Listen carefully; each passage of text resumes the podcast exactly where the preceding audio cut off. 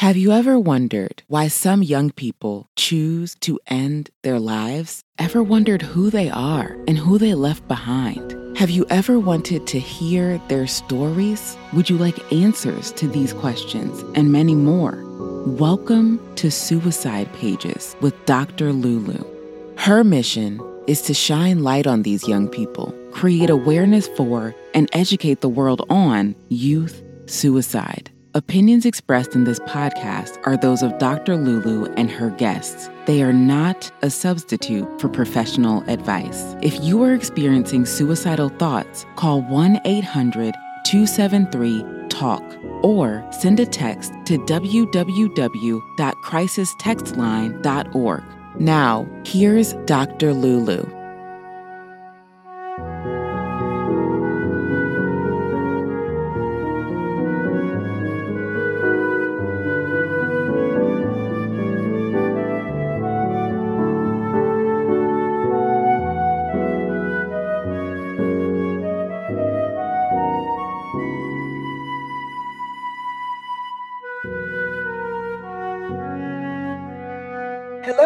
Everybody. Good afternoon, and welcome to another episode of Suicide Pages with Dr. Lulu, the podcast. Today, I have a special guest with us. Her name is Miss Wendy Speight Bragg. I think I hopefully I said it correctly. You She did. is- she is going to share, oh my God, an amazing story of survival and strength and fortitude and everything in between. I'm just going to let her tell us her story. So, Miss Wendy, thank you so much. I can't thank you enough for accepting this, for accepting to go along on this journey with me. I, I, I run out of words because I'm just, I just get so emotional. Thank you so much for agreeing to share your story with the world. And I'm going to let you take it away. So, could you just maybe introduce yourself again if I did something wrong and just kind of tell us your story? Okay, my name is uh, Wendy Spaith Bragg, and I am uh, married now for 12 years to my current husband. And I had three failed marriages before that. Um, although I don't know that I can really say that they failed. They simply um, didn't end in death, which I, I have an issue with that being the only measure of a successful relationship is that one partner dies at the end. That strikes me as a little odd. Oh, yeah, because it said till death do us part. I get it now. Yeah, well, sometimes it just doesn't really work out that way, and I could Mm. either leave or compound my error and make everyone miserable. Um, but my my depression started when I was um, about in preschool, and that's where I first remember feeling very isolated from my peers, and um, I, I wasn't fitting in. Uh, I didn't understand them. I didn't understand social cues at all. I didn't understand a lot of what everyone else kind of took for granted as being um, obvious. And it continued on um, all the way until I was in my 30s before I began to figure things out. We're Wow. clearly not going to cover all of that in 30 minutes. I know So- that's right. I thought that I might touch on um, some of the more prominent highlights between preschool and um, about third grade, which is a division point for me because that's when I changed um, from one elementary school to another, was between third and fourth grade. So we started out in preschool and with the cousins and the family and the kids and the whole, um, I felt a bit like an afterthought Oh, um, like a tag along. Uh, like I wasn't really wanted there. And when I Mhm. look back at the family pictures, that's clearly not true.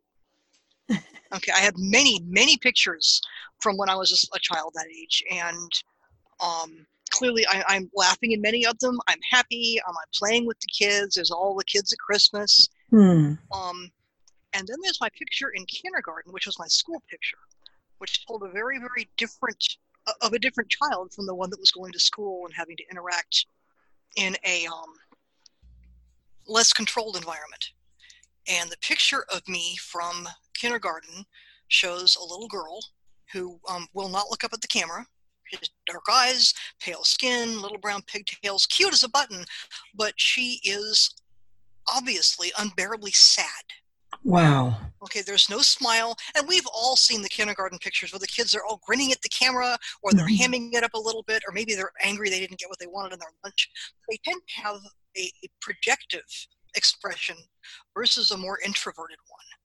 And clearly, I was trying to withdraw. And I've had um, many, many people remark on that when I showed them the picture. They said, Well, what was wrong that day? Uh, no, it, it was a day ending in Y, and I was at school yeah. that that's how reality simply is. And that was uh, i think it was uh, first grade um, was when i first started having the um, i really can't pull a voice in my head. It was words. It didn't sound the way the rest of the you know i said to myself self? It didn't sound quite like that voice. Um, it certainly was not a hallucination but it was a clear formed thought of you really don't deserve to live. Wow. You should you need to be dead. Everyone else would be so much happier if you just weren't here. They, w- they wouldn't be having all this trouble. They wouldn't be suffering the way they are if you were not here to be making things worse or causing more problems. So in kindergarten, you had suicidal ideations. yeah i would say it's more of a um a death wish than an Wow. active suicidal. I didn't have plans for a while. It was always more passive although i'm often a more passive personality to begin with to just kind of go with the flow so that may be a reflection of that. But it was very very early and um, we didn't watch horror movies. We did this was back in 1975 76 um, so my my um, saturday morning cartoons were filled with davey and goliath and gumby and bugs bunny.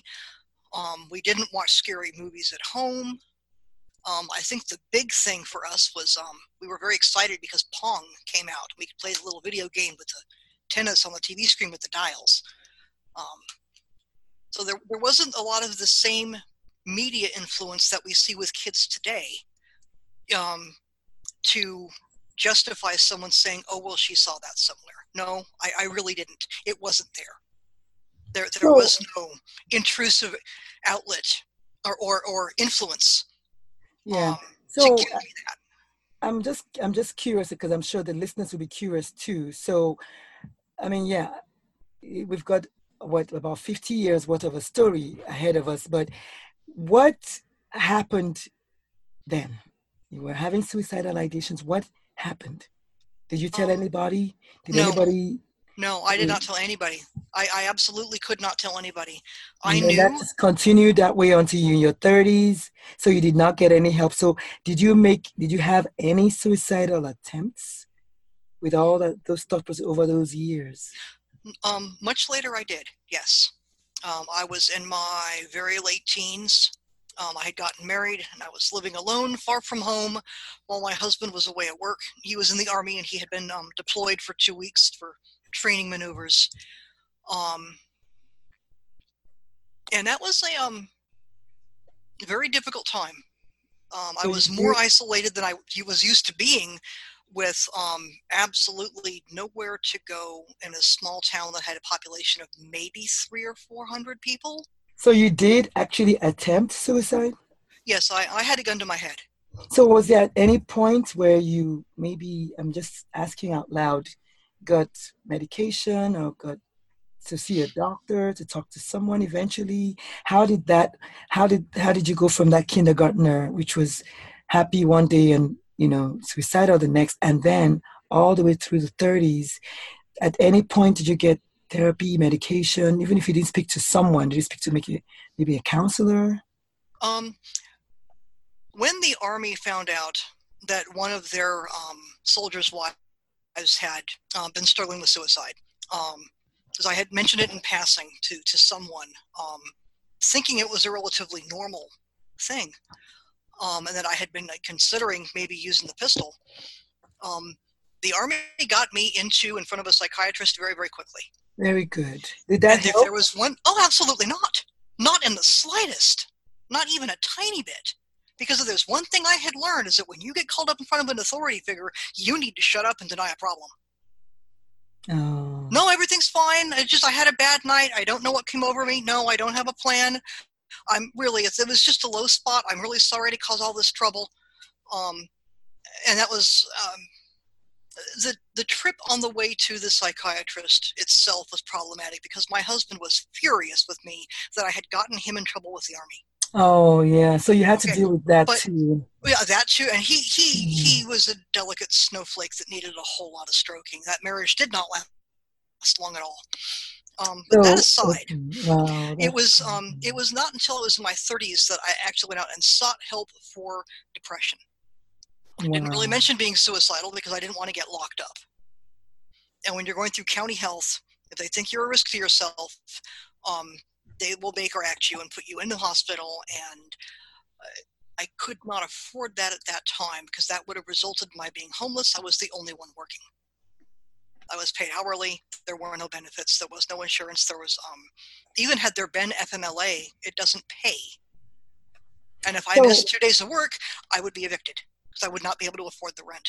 So eventually, um, I'm just going to say because you're talking to us, which is great. We, we, we see, we hear you, we appreciate you sharing your story.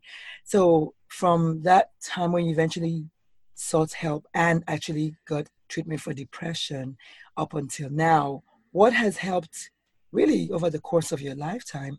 What have you found that has kept you still here? Because that is a long time to have suicidal thoughts. That's a very long time. So, what do you think has helped you up until where we are now? Well, until about um, 13 or 14 years ago, it was a very, very long, slow grind of I just have to survive today. Mm. I had um, one good friend here and there. Um, like every year through school, I could have one reliable friend. I wasn't allowed to have more for some reason. Um, it just, I wasn't clicking that well. And um, my 20s, I found um, science fiction fans, and I found uh, the Dungeons and Dragons fans and, and mm. gamers, and I found that they were a little more accepting of people who just didn't automatically get how you're supposed to act. Mm. Okay, that they accepted um, weirdness and quirks and um, maybe being um, distressingly honest um, without a whole lot of um, the social lubrication that we're used to having in a more neurotypical environment. Most people tend to understand that you've got to lead with a question or backpedal a little bit or frame something very softly. Differently, yes. yes. And when you have to present something that's unpalatable. Um, and I've never always understood why stating a simple preference like, I don't like eggs. No, thank you, I don't like eggs is somehow unbearably rude to say. Hmm. And I didn't understand that at all. So I'm finally met people who agreed with me. No, that's not rude. It's not all fluffy and you didn't pretty it up, but it's not rude. It isn't like you said, oh, ew, eggs, and threw it at them. You just stated that you don't like them. Um, and so having that little bit of membership, that little bit of a tribe, um, helped a lot to get me through that one day at a time and it would shift back and forth over the years as these things do. People move, people fall out of one fandom and, and get taken by another hobby or interest, and it kind of consumes them a little bit. And I would drift along with that. And um, then I made my latest move to where I live now, and I found a much more, um, a larger and more diverse community of fans so it looks like um, there's one one thread I'm seeing here is you just had to. I mean, I guess it just took you that long to find the right fit of people. But once you did, and once you've done, now you are at a much better place. And I'm assuming this. It's a very large part of it. Um, mm. Another large part of it was that I finally realized, um, in a way that I could express and accept in myself, that I'm not here to please other people. And if they are not pleased with my existence, that is not my problem. And it took me until I was um, 38, 40 years old to realize that. My entire existence had revolved around, but what if I make somebody angry? I know. I and know. that is absolutely criminal. It is lethal. It is fatal. It kills people because I can only imagine. Yeah. Um, and you can, of course, always go too far the other way okay, well, I'm not here to please anybody, so why should I ever please even a single person? I don't care what my family thinks. There, there is a too far. So, what would you say as far as like just trying to wind down? What would you say as far as what has helped you? Any one liner, favorite quote, favorite kind of music, favorite podcast, favorite, I don't know, verse, Bible verse, something. What, maybe yoga, has anything, any one thing besides the community, which thankfully you found, and that's amazing. But what about, is there like a positive affirmation, a mantra, something that works for you? I think the biggest thing that worked for me over the many, many years was that um, I always had my books. I was always able to read. I could always go to a library. Um, now it's even easier online. Um, I could always find a book to read, and my greatest love has always been science fiction and fantasy novels. Amazing. And the escapism is there. It gives me something where I don't need to think about all of the immediate things trying to eat me. Um, but there's still stories about how humans interact and how relationships evolve. Um, they're they're not always um, fluffy candy. They're not always sweet. They don't always have good endings. Exactly. But what they do is they demonstrate for me, oh, I've actually seen this. This is how people work. Well, maybe maybe that person who yelled at me, maybe it wasn't at me. Maybe he has something else going on, and I could begin to project a better understanding that it wasn't all at me as an attack. Was this maybe uh, is this realization coming from getting therapy or getting or from hanging out with the science was, friends? Most of it was from reading books. Oh, reading the books! Wow. Reading the books. I was. So you um, never really got therapy at any point in time, and not necessarily bashing therapy or not. It's just, I mean. For me personally, I did not get any good therapy. I briefly saw oh. a therapist who told me I should wear makeup because when you look good, you feel good. And after about four months, what? When you look good, you feel good, and if you wear makeup, you'll feel better. And so after four months, I did a test and I came in um, wearing reasonably neat clothes. And I actually had my hair up in a style instead of simply down around my shoulders. And I had some make on. And she's there, see? Look at how much better you are. You don't need to see me anymore. I can't even believe that they said that. Is that even legal? Like, what? I don't no wonder have any idea. I do know a large number of people who have benefited tremendously from therapy.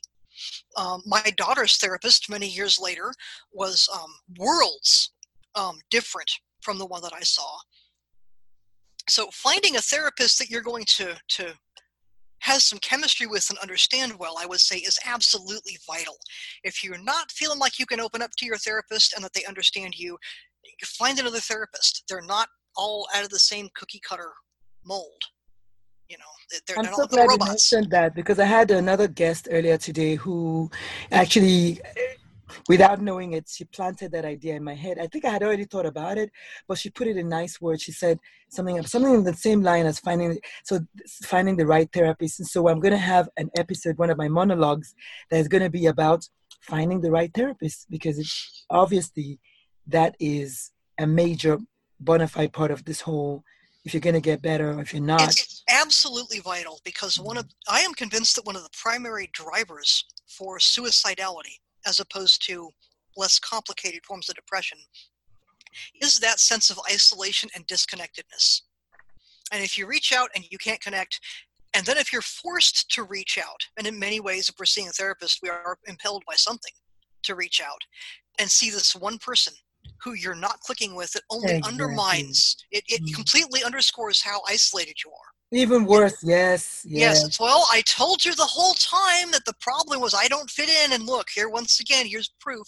And it becomes a, a self fulfilling refrain Almost. that carries on. Mm, yes. And it is lethal. So um, today, especially in teens. Yes, I was just I was just gonna say because as an adult, you you've told us how hard it is even today as an adult. Imagine a teenager who, by nature of being a teenager, already just you're isolated. I don't know if the hormones. I, I was a teenager. I felt the same way as like nobody understands me, nobody likes me, nobody nobody anything me as a teenager. That's how they feel. That's how I felt. So yeah, imagine if you now throw in the wrong doctor or the wrong counselor, the wrong therapist. I mean, imagine and then and then you can't change. Teens are much more trapped than adults. An adult can say, you know, this isn't working out, please refer me. Exactly. A teen is at their parents' mercy who may not understand or may not be getting good feedback from the therapist, mm-hmm. and they're very trapped. I have to go talk to this guy again.